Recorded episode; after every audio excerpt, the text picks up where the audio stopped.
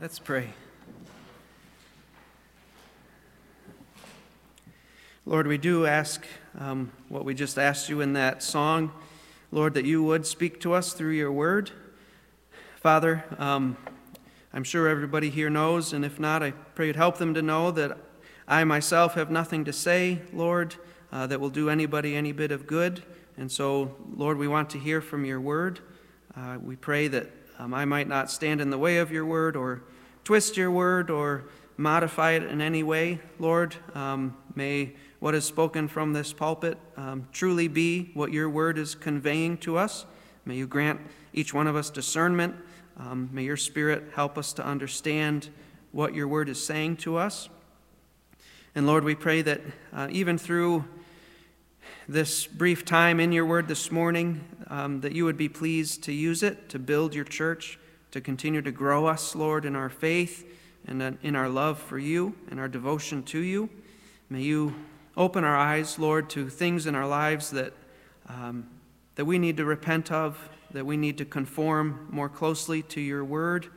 Uh, and Lord, where we're struggling, may you, by your Spirit, illumine our eyes to see the help that is available to us in your word. Uh, we just pray that you would minister to our hearts this morning. In Jesus' name, amen. We're in 1 Corinthians chapter 8 this morning, verses 7 through 13. So turn there with me. 1 Corinthians 8, 7 through 13. And I'm going to start reading from verse 1, actually, just so we can get the context into our minds. Paul writes, chapter 8, verse 1 Now concerning things sacrificed to idols, we know that we all have knowledge. Knowledge puffs up, but love builds up. If anyone supposes that he knows anything, he has not yet known as he ought to know. But if anyone loves God, he is known by him. Therefore, concerning the eating of things sacrificed to idols. We know that there is no such thing as an idol in the world, and that there is no God but one. For even if there are so called gods, whether in heaven or on, earth, as indeed there are many gods and many lords, yet for us there is but one God, the Father, from whom are all things, and we exist for him, and one Lord, Jesus Christ, by whom are all things and we exist through him. However, not all men have this knowledge, but some, being accustomed to the idol until now, eat food as if it were sacrificed to an idol, and their conscience, being weak, is defiled. But food will not commend us to God. We are neither the worse if we do not eat, nor the better if we do eat. But take care that this liberty of yours does not somehow become a stumbling block to the weak. For if someone sees you who have knowledge dining in an idol's temple, will not his conscience, if he is weak, be strengthened to eat things sacrificed to idols? For through your knowledge, he who is weak is ruined, the brother for whose sake Christ died. And so, by sinning against the brethren and wounding their conscience when it is weak, you sin against Christ. Therefore, if food causes my brother to stumble, I will never eat meat again so that I will not cause my brother to stumble. Paul speaks here in this passage about our consciences. Our consciences are precious things. Romans chapter 2, 14 through 16 tells us that God has written the work of the law on every human being's heart such that their conscience becomes a witness for or against them. If you have come to Christ, it was due in part to God enlightening your conscience to the degree that it was smiting you. It was testifying to you that you were a sinner and that you needed to be reconciled to God. According to Hebrews chapter 9, verse 14, when each of us came to Christ for our salvation, our conscience was cleansed from dead works to serve the living God. 1 Timothy chapter 1 verse 5 says that the goal of our instruction is love from a pure heart and a good conscience and a sincere faith. To have a clear conscience, To have a good conscience is to know that you've been forgiven of your sins, and it is to know what is right, and it is to know that you are doing what is right by the grace of God that, you, that has set you free from your sin and has set you free to obey God. That's a precious thing. We need to protect our consciences, and we need to protect one another's consciences, because a conscience can be tampered with. And if we're not careful, a conscience can become seared, like its nerve endings are burned off so that it can't feel anything anymore and, and therefore can't prick you when you're walking down a wrong path. 1 Timothy chapter 4 verses 1 through 2 says, "But the Spirit explicitly says that in later times some will fall away from the faith, paying attention to doctrines of demons." by the hypocrisy of liars who have been seared in their own conscience. We've seen a couple weeks ago in verses 1 through 3 how Paul laid down the principle that bare knowledge puffs up one's self. But love, on the other hand, uses that knowledge to build others up. And then last week in verses 4 through 6, we saw how Paul was affirming what the Corinthians knew to be true. He was saying, Yes, you're right about that, but he sought to take them farther in their knowledge. He, he sought to help them to know as they ought to know. That is, he sought to teach them truth in a way that was in accordance with love. And he did that by stating the truth in such a way that began to reveal that that truth was to have a life transforming impact on them. He said, Though there may be many lords and many gods, yet for us we have one God, the Father, and we exist for him. We have one Lord, Jesus Christ, and we exist through him. Knowing that we have one God and that we were made for him knowing that we have one Lord and we exist and we're saved through him, that should cause us to deny ourselves for the sake of loving that one God and Lord, for the sake of doing whatever he commands us to do, because we exist for him. In verses 7 through 13, which we're looking at this morning, Paul begins to spell out for us how that love for God should manifest itself in love for others, and particularly love for the weaker brother or sister in Christ. In this passage, we're going to learn that a big part of what it means to love one another is to guard one another's consciences and to be willing to deny ourselves for the sake of protecting our brothers and sisters in Christ. So, we're going to walk through this passage in three stages. And the first stage is verse 7, where we learn that one's conscience can become defiled. Your conscience can become defiled. Look with me at verse 7. Paul begins by saying, However, not all men have this knowledge. In the context, when Paul says not all men, he seems to be referring to the weak believer, the believer with a weak conscience that he mentions later in this verse. He says that not all of these folks have this knowledge. What knowledge is that? Well, we saw that back in verse 4. We know that there is no such thing as an idol in the world, and that there is no God but one.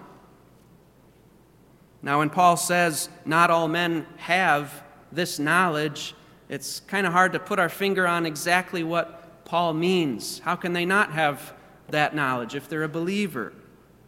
Well, he seems to be saying that there were some believers who had turned away from their pagan gods, from their pagan lords, in order to embrace God the Father and Jesus Christ as the only God and Lord whom they would serve. But in some way, it seems they had not yet come to the full realization that the pagan gods they left behind were not really gods. Now, that might seem silly to us, but to someone who was saved out of paganism, it may have taken time for their minds to be washed by the Word of God enough to come to that full realization that those entities were not real gods. Old habits die hard. It can take time to fully break free from old world views, especially when that view of the world was the only view you had. Our salvation happens in an instant, the moment we repent and trust in Christ, but sanctification, growing in the grace and knowledge of our Lord Jesus Christ, that takes time. We need to learn things that we didn't know before. Paul goes on to explain the situation that these weaker believers are in. He says, But some, being accustomed to the idol until now, eat food as if it were sacrificed to an idol. And again, Paul, by saying idol, he's referring to what the idol was representing. We saw that last week when he said the idol is nothing. Well, obviously, the idol is something, it's a block of wood, but he's talking about what the idol represented. And he's still talking about that here. They eat food as if it were sacrificed to this pagan god that the idol represents, and their conscience, being weak, is defiled. In other words, Paul is saying, Listen, you Corinthians, you know enough to be able to eat that idol food without being duped into thinking that the God the idol represents is real, but these weaker brothers and sisters don't have a firm grasp on that knowledge yet. And so if they eat that food, to them it is as if they are participating in an act of worshiping that pagan God. Paul's saying that's what happens when these weaker believers follow your example and sit at the table in these idol temples. Now, it's important to remember here that Paul is not telling these Corinthians that it's okay for them to dine in idol temples as long as a weaker believer doesn't see them do it. How do I know that? Because later in chapter 10, Paul will say, You cannot partake of the tables of demons and the table of the Lord at the same time. He's going to later tell them to stop doing that kind of behavior. So he's not condoning that here. Instead, he's wanting them to focus on the effect that their behavior is going to have on other brothers and sisters in Christ. So before he tells them why their behavior is wrong for them, he's instead focusing on how their behavior is going to harm other believers. He'll get to why it's wrong for them later, but right now he wants them to focus on how to be loving one another, how to get their eyes off of themselves and look at how their behavior affects their brother or sister in Christ. And he's saying, This is what happens. Their conscience is defiled. What does Paul mean when he says their conscience being weak? What does he mean by a weak conscience? Well, in this context, a weak conscience is a conscience that is easily confused, led astray, or warped. The commentator David Garland likened that warped conscience to a demagnetized needle in a compass that no longer points north. A compass needle is designed, as you all know, to respond to the Earth's magnetic field by pointing toward the magnetic North Pole. But if you store that compass too close to a strong magnet, that strong magnet may reverse the polarity on that compass needle such that that compass no longer points north anymore. It's not reliable anymore. A believer with a weak conscience is like a compass that can easily become demagnetized by a nearby magnet. It's a believer whose conscience is easily swayed by the false teachings and sinful behaviors of others. They can be easily led astray because their conscience has not yet been fully and habitually oriented in the right direction by the Word of God. I want to show you a few places in the Scriptures where we see weak consciences being led astray. For example, turn with me to Ephesians chapter 4.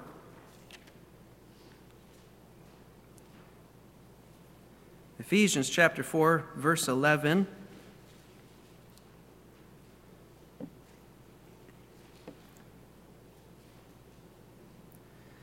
Paul says, And he gave some as apostles, and some as prophets, and some as evangelists, and some as pastors and teachers, for the equipping of the saints, for the work of service, to the building up of the body of Christ. Now, in verse 11, he's stating these several different offices. And what is common to each of these offices? They're involved in speaking what to the church? The Word of God. So, the Word of God is the primary ministry of these various offices used to build up the church. Verse 13, until we all attain to the unity of the faith and of the knowledge of the Son of God, to a mature man, to the measure of the stature which belongs to the fullness of Christ. So, what is the result of this ministering the Word of God to the church to the extent that they're built up by it and their knowledge um, is made mature and their faith uh, becomes a united faith one with another. We find the result in verse 14. As a result, we are no longer to be children tossed here and there by waves and carried about by every wind of doctrine, by the trickery of men, by craftiness and deceitful scheming. So, without that ministry of the Word of God, without us as believers receiving that and having our minds washed with the Word of God, we're easily blown here and there by every strange doctrine that comes down the pike because we don't know this book enough to know that what we're hearing is not true, and we just swallow it. And our conscience gets trained to that false teaching. Another scripture is 2 Timothy chapter 3.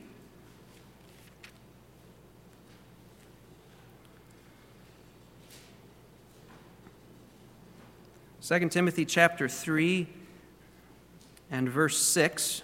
Leading up to that verse, Paul is speaking to Timothy of what will happen in the last days, about how difficult times will come. Men will be lovers of self, and all of these different sinful characteristics.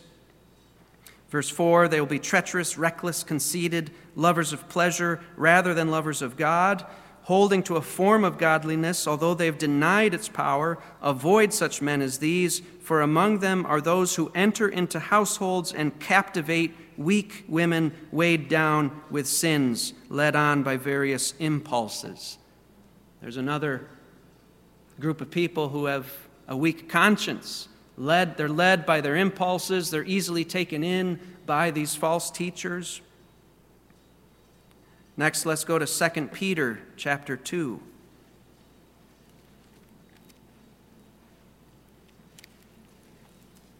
Second Peter chapter 2 verse 14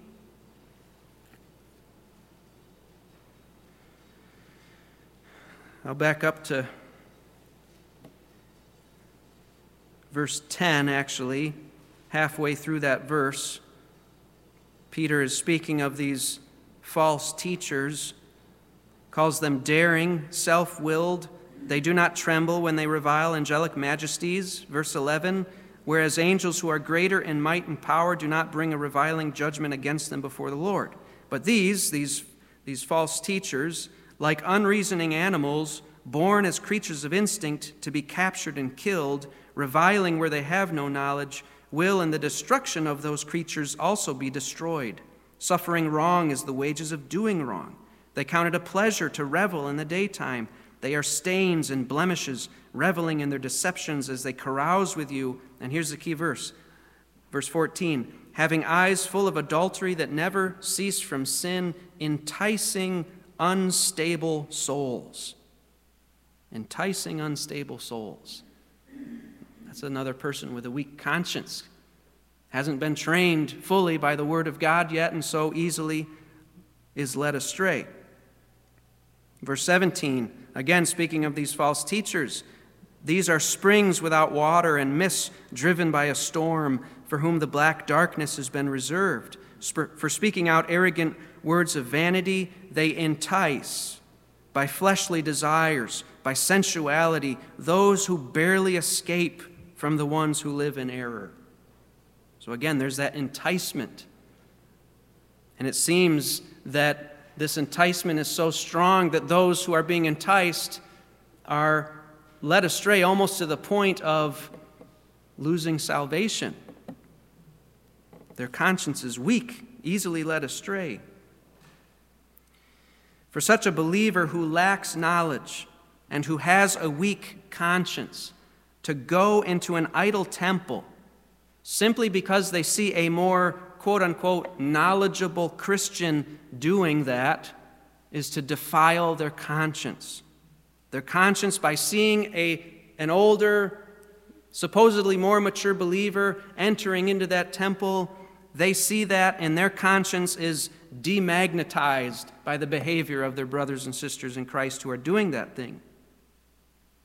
Their conscience is trained to no longer point toward true holiness, but being defiled, it's starting to point toward unholiness because they're being trained by the behavior of those who should be setting a good example for them but are not. And this is why it's so important for each one of us to continually feed our souls upon the Word of God. God's Word is what keeps our consciences pointed toward Christ's likeness. Jesus Christ is our true north. The one who saved us, the one that we are journeying toward as we look forward to spending an eternity with Him. If we allow ourselves to be more influenced by the world than we are by the Word of God, we are demagnetizing our consciences. And as a result, without even knowing it, we may begin traveling away from Jesus rather than toward Jesus. So we need to be in this book. So that's the first thing. Your conscience can be defiled if we're not careful. The second thing we see in verses 8 through 12 that you can wound a fellow believer's conscience. I can wound somebody's conscience by my behavior and by what I teach. And so can each one of us. Verse 8 uh, of 1 Corinthians 8, Paul says, But food will not commend us to God. This may have been another piece of knowledge that the Corinthians were using to justify their behavior of dining in idol temples. And again, that statement is true as far as it goes. Food will not commend us to God. Food, in and of itself, does not bring me closer to God, and it does not drive me away from God. Then Paul says, We are neither the worse if we do not eat, nor the better if we do eat. You know, it's interesting how Paul phrases that. Because if you read that verse too fast, we, we have Romans 14, which speaks of very similar things rolling through our mind. And when we come to 1 Corinthians 8, which we're usually not so familiar with, we read this verse and we input Romans 14 into that verse. But Paul is saying things a little bit differently here. If we read this verse too fast, it might seem like Paul is supporting the Corinthians' position and that he's encouraging the weak believer with a weak conscience to not get so hung up over these things. But if that were the case, you would expect Paul to say, We are neither the worse if we do eat, nor the better if we do not eat. In other words, eating this food won't hurt me, and abstaining from this food will not make me more holy, so why not go ahead and eat? But that's not what Paul said here. He said, We are neither the worse if we do not eat, nor the better if we do eat. So rather than addressing the weak believer here, he seems to be addressing the knowledgeable Corinthians those who believed they were free to dine in idol temples. And in that case, he's saying to them that it's not going to hurt them if they don't exercise that freedom. And it's not going to help them if they do exercise this supposed freedom. A lot of times we think that we, we just can't live without this certain freedom that we think we have. We say, I really want to watch this movie. I really want to drink this beverage. I really want to tell this joke. And how dare anyone get in the way of what I want to do because, after all, I know I'm free to do this. Our lust to enjoy our freedoms, quote unquote, can cause us to overlook the effect it might have on someone else. We can start to want something so much that we scoff at the idea of having to deny ourselves that thing. But we learn here that actually we'll be just fine. There's so many times, you know, there was a movie I wanted to watch, and the Lord convicts me this is probably not something you should be watching. And when I give it up, you know what? I survived. I was okay. I was better off not partaking of that thing. Your spiritual well being does not depend on certain activities that you think you are free in Christ to do. Your spiritual well being instead depends on what Jesus Christ has done for you and how well on how well you're getting to know him and on how closely you're following him. Romans 14, 17 says, For the kingdom of God is not eating and drinking, but righteousness and peace and joy in the Holy Spirit. You and I will be just fine without that food or that drink or whatever it may be that we really want. Because our place in the kingdom and our enjoyment of that kingdom doesn't depend on whether or not we get that thing. Therefore, each one of us can afford to deny ourselves for the sake of a brother or sister in Christ. So, food will not commend us to God, it is true. But, says Paul in verse 9, take care that this liberty of yours does not somehow become a stumbling block to the weak. The word translated liberty in my version means right or authority. Because of what they knew, these Corinthians because of what they knew that an idol is nothing and that there's only one God in the world, they thought that they had the right to dine in idol temples. But Paul is here warning them to be very careful that this quote unquote right of theirs does not trip up believers with a weak conscience. He doesn't want them to become the tripwire that causes the weak believer to fall back into the idolatry that they were rescued from. How might that happen? How might these Corinthians become a tripwire to weaker believers? Well, Paul tells us in verse 10. He gives the scenario for us about how this might play out. He says in verse 10 For if someone sees you who have knowledge dining in an idol's temple, will not his conscience, if he is weak, be strengthened to eat things sacrificed to idols. Remember what the believer with a weak conscience is it's someone whose conscience is easily led astray, easily demagnetized. Paul says that if a believer with a weak conscience sees one of these knowledgeable Corinthians dining in an idol's temple, will not his conscience be strengthened, literally built up, to eat things sacrificed to idols?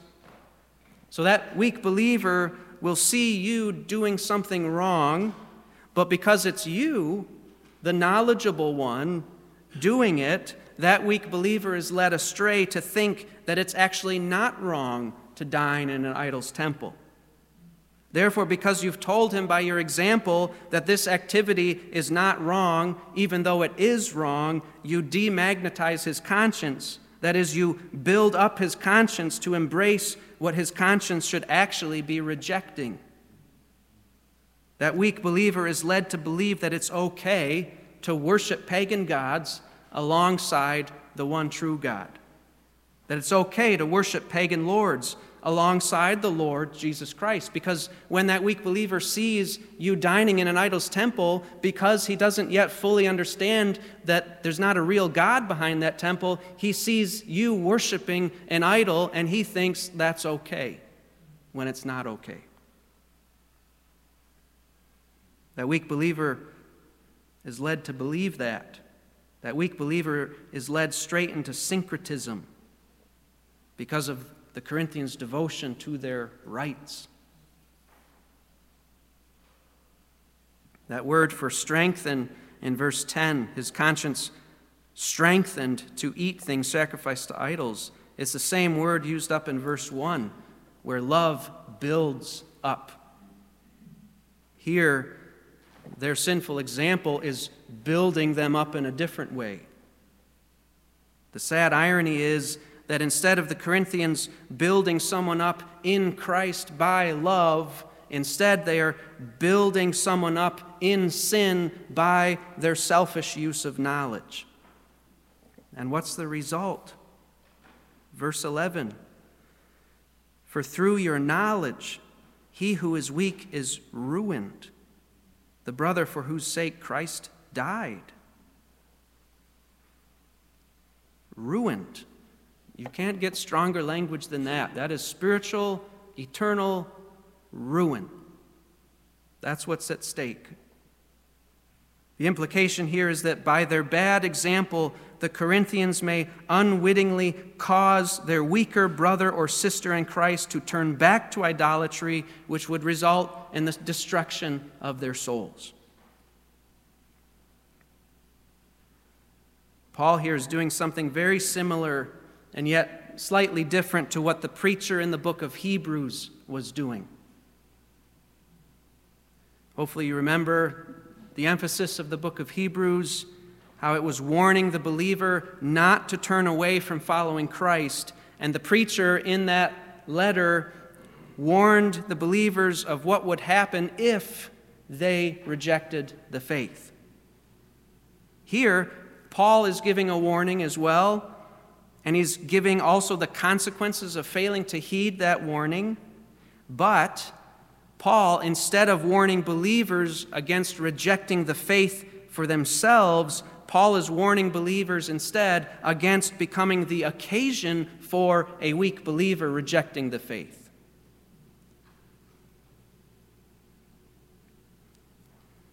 Now you say, well, Josh, I thought you said for a believer, there's the doctrine of the perseverance of the saints, that no true believer will ever fail to persevere. And I still believe that. Notice in verse 10, Paul does not say that this has already happened. He says, if this happens, verse 11 is the result of what would happen. He's warning them about the danger in order to prevent such destruction from happening. As we saw in Hebrews, God uses warnings as one means, among many means, to ensure that we do persevere. And this warning is given to us so that we will help one another persevere. It's telling us how to persevere, not saying that, oh, we might not persevere. It's telling us how, how to persevere. Each one of us has the responsibility to persevere in our faith, but we learn from these verses here that we also have the responsibility to help one another persevere in the faith. It's not every man for himself, it's one for all and all for one.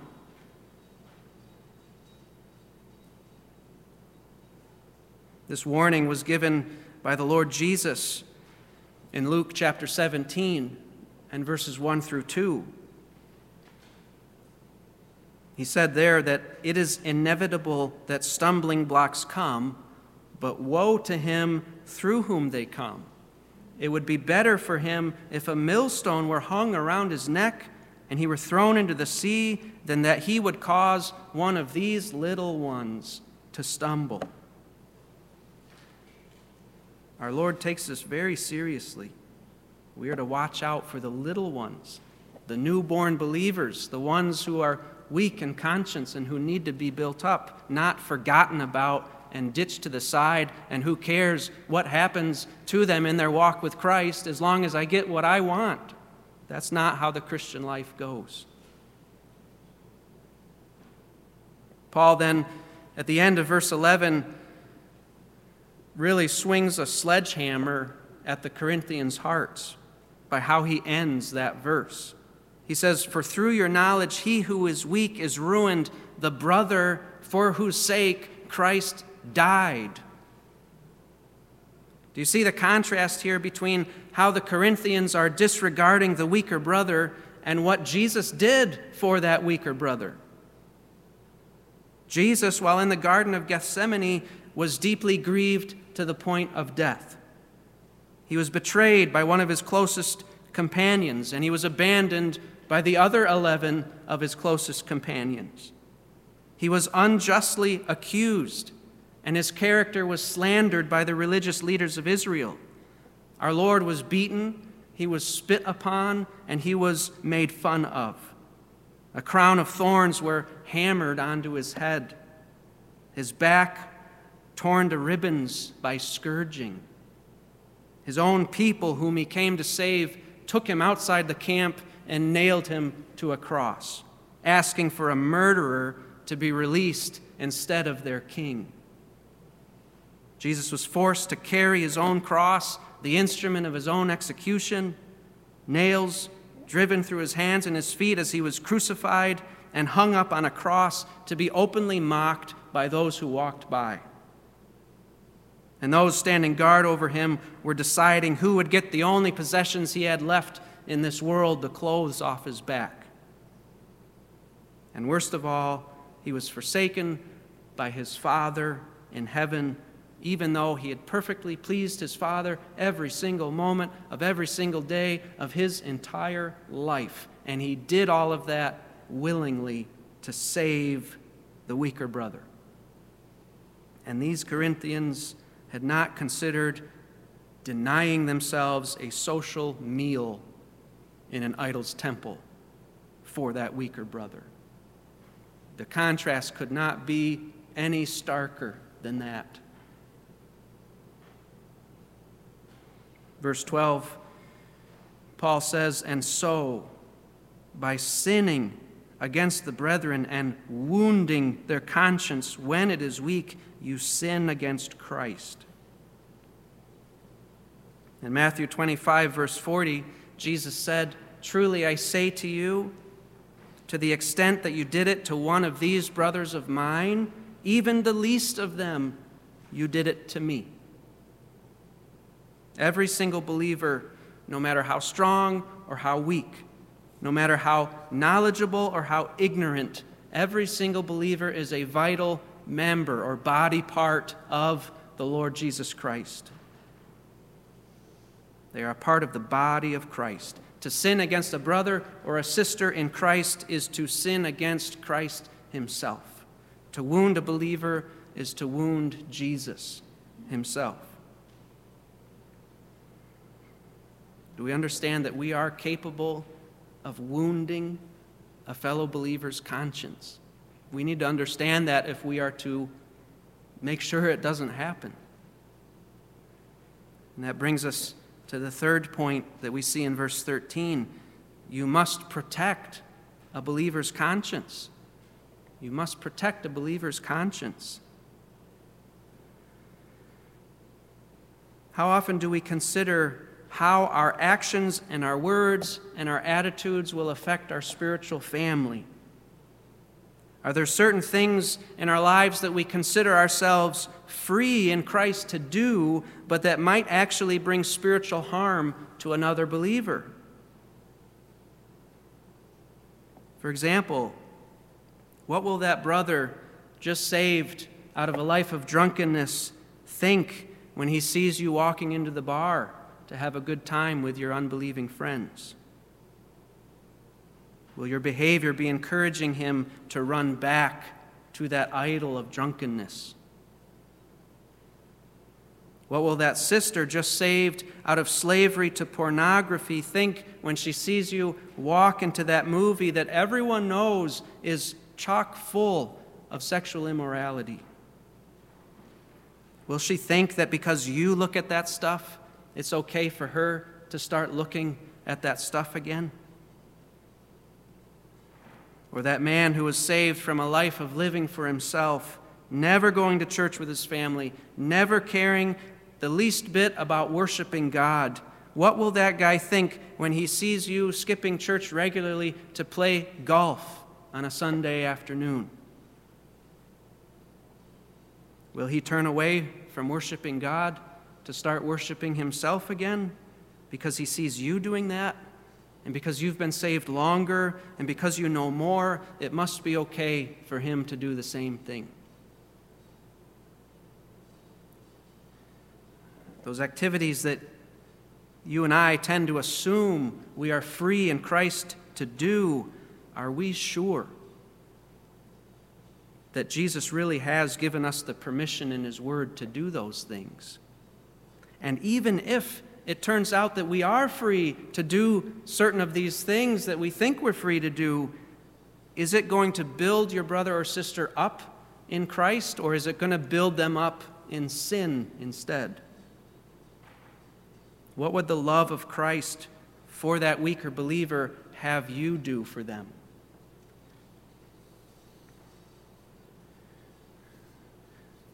In verse 13, Paul tells us what he would do if he knew that the exercise of a right of his would cause someone to stumble. He says, Therefore, if food causes my brother to stumble, I will never eat meat again so that I will not cause my brother to stumble. Paul here uses hyperbole or exaggerated language to make his point. He's been speaking to these believers about dining in idols' temples, eating meat in idol temples, but here Paul broadens it out to just eating food, eating meat in general. He says, in other words, listen, if I find out that even eating meat would cause a brother or a sister of mine to stumble, then I will deny myself meat for the rest of my life until kingdom come in order to protect that brother or sister. Now, that's not really a realistic situation that someone's soul would be destroyed over him eating meat in general. Clearly, Scripture permits the eating of meat, but Paul is saying that if that legitimate freedom, if that legitimate right, that legitimate authority he has, might result in spiritual harm to someone, then he would be willing to deny himself the eating of meat until the end of the age for their sake. Paul is stressing here that nothing would be too inconvenient for him to abstain from if it meant helping someone persevere in their faith. That's love, a concern for the other rather than for the self. Do you and I have that same conviction? Are we willing to die to ourselves for the sake of another? Are we willing to lay down our rights? We're Americans. We don't like that kind of language. Are we willing to lay down our rights lay down our freedoms, lay down our authority for the sake of a brother or sister's soul. Jesus died for them. And if we claim to be followers of Jesus, then we need to be willing to lay ourselves down for them as well, because that's what it means to follow Jesus. Someone may say, well, that seems pretty legalistic. But is it? Was Paul being legalistic in this chapter? Or is this passage instead forcing us to answer the uncomfortable question Who is my Lord? Is it me or is it Jesus Christ? Whom do I exist to serve, myself or God the Father? And if that question makes you uncomfortable, don't try to make yourself feel better by just waving your hand at it and dismissing it by saying legalism. Face that question and answer it honestly. And if you discover that Jesus is not really your Lord right now, and that you are not living your life for God right now, then you are on the broad road that leads to destruction. And you need to repent and you need to trust that Jesus alone is worthy to rule you and that He truly will be enough for you, no matter how much you have to give up for His sake. He is the pearl of great price. He is the treasure hidden in the field that we should be willing to sell everything in order just to get Him because He's enough. And if you turn to Him in that way, He will forgive you, He will save you, and He will enable you to pick up your cross and start following Him. Let's pray.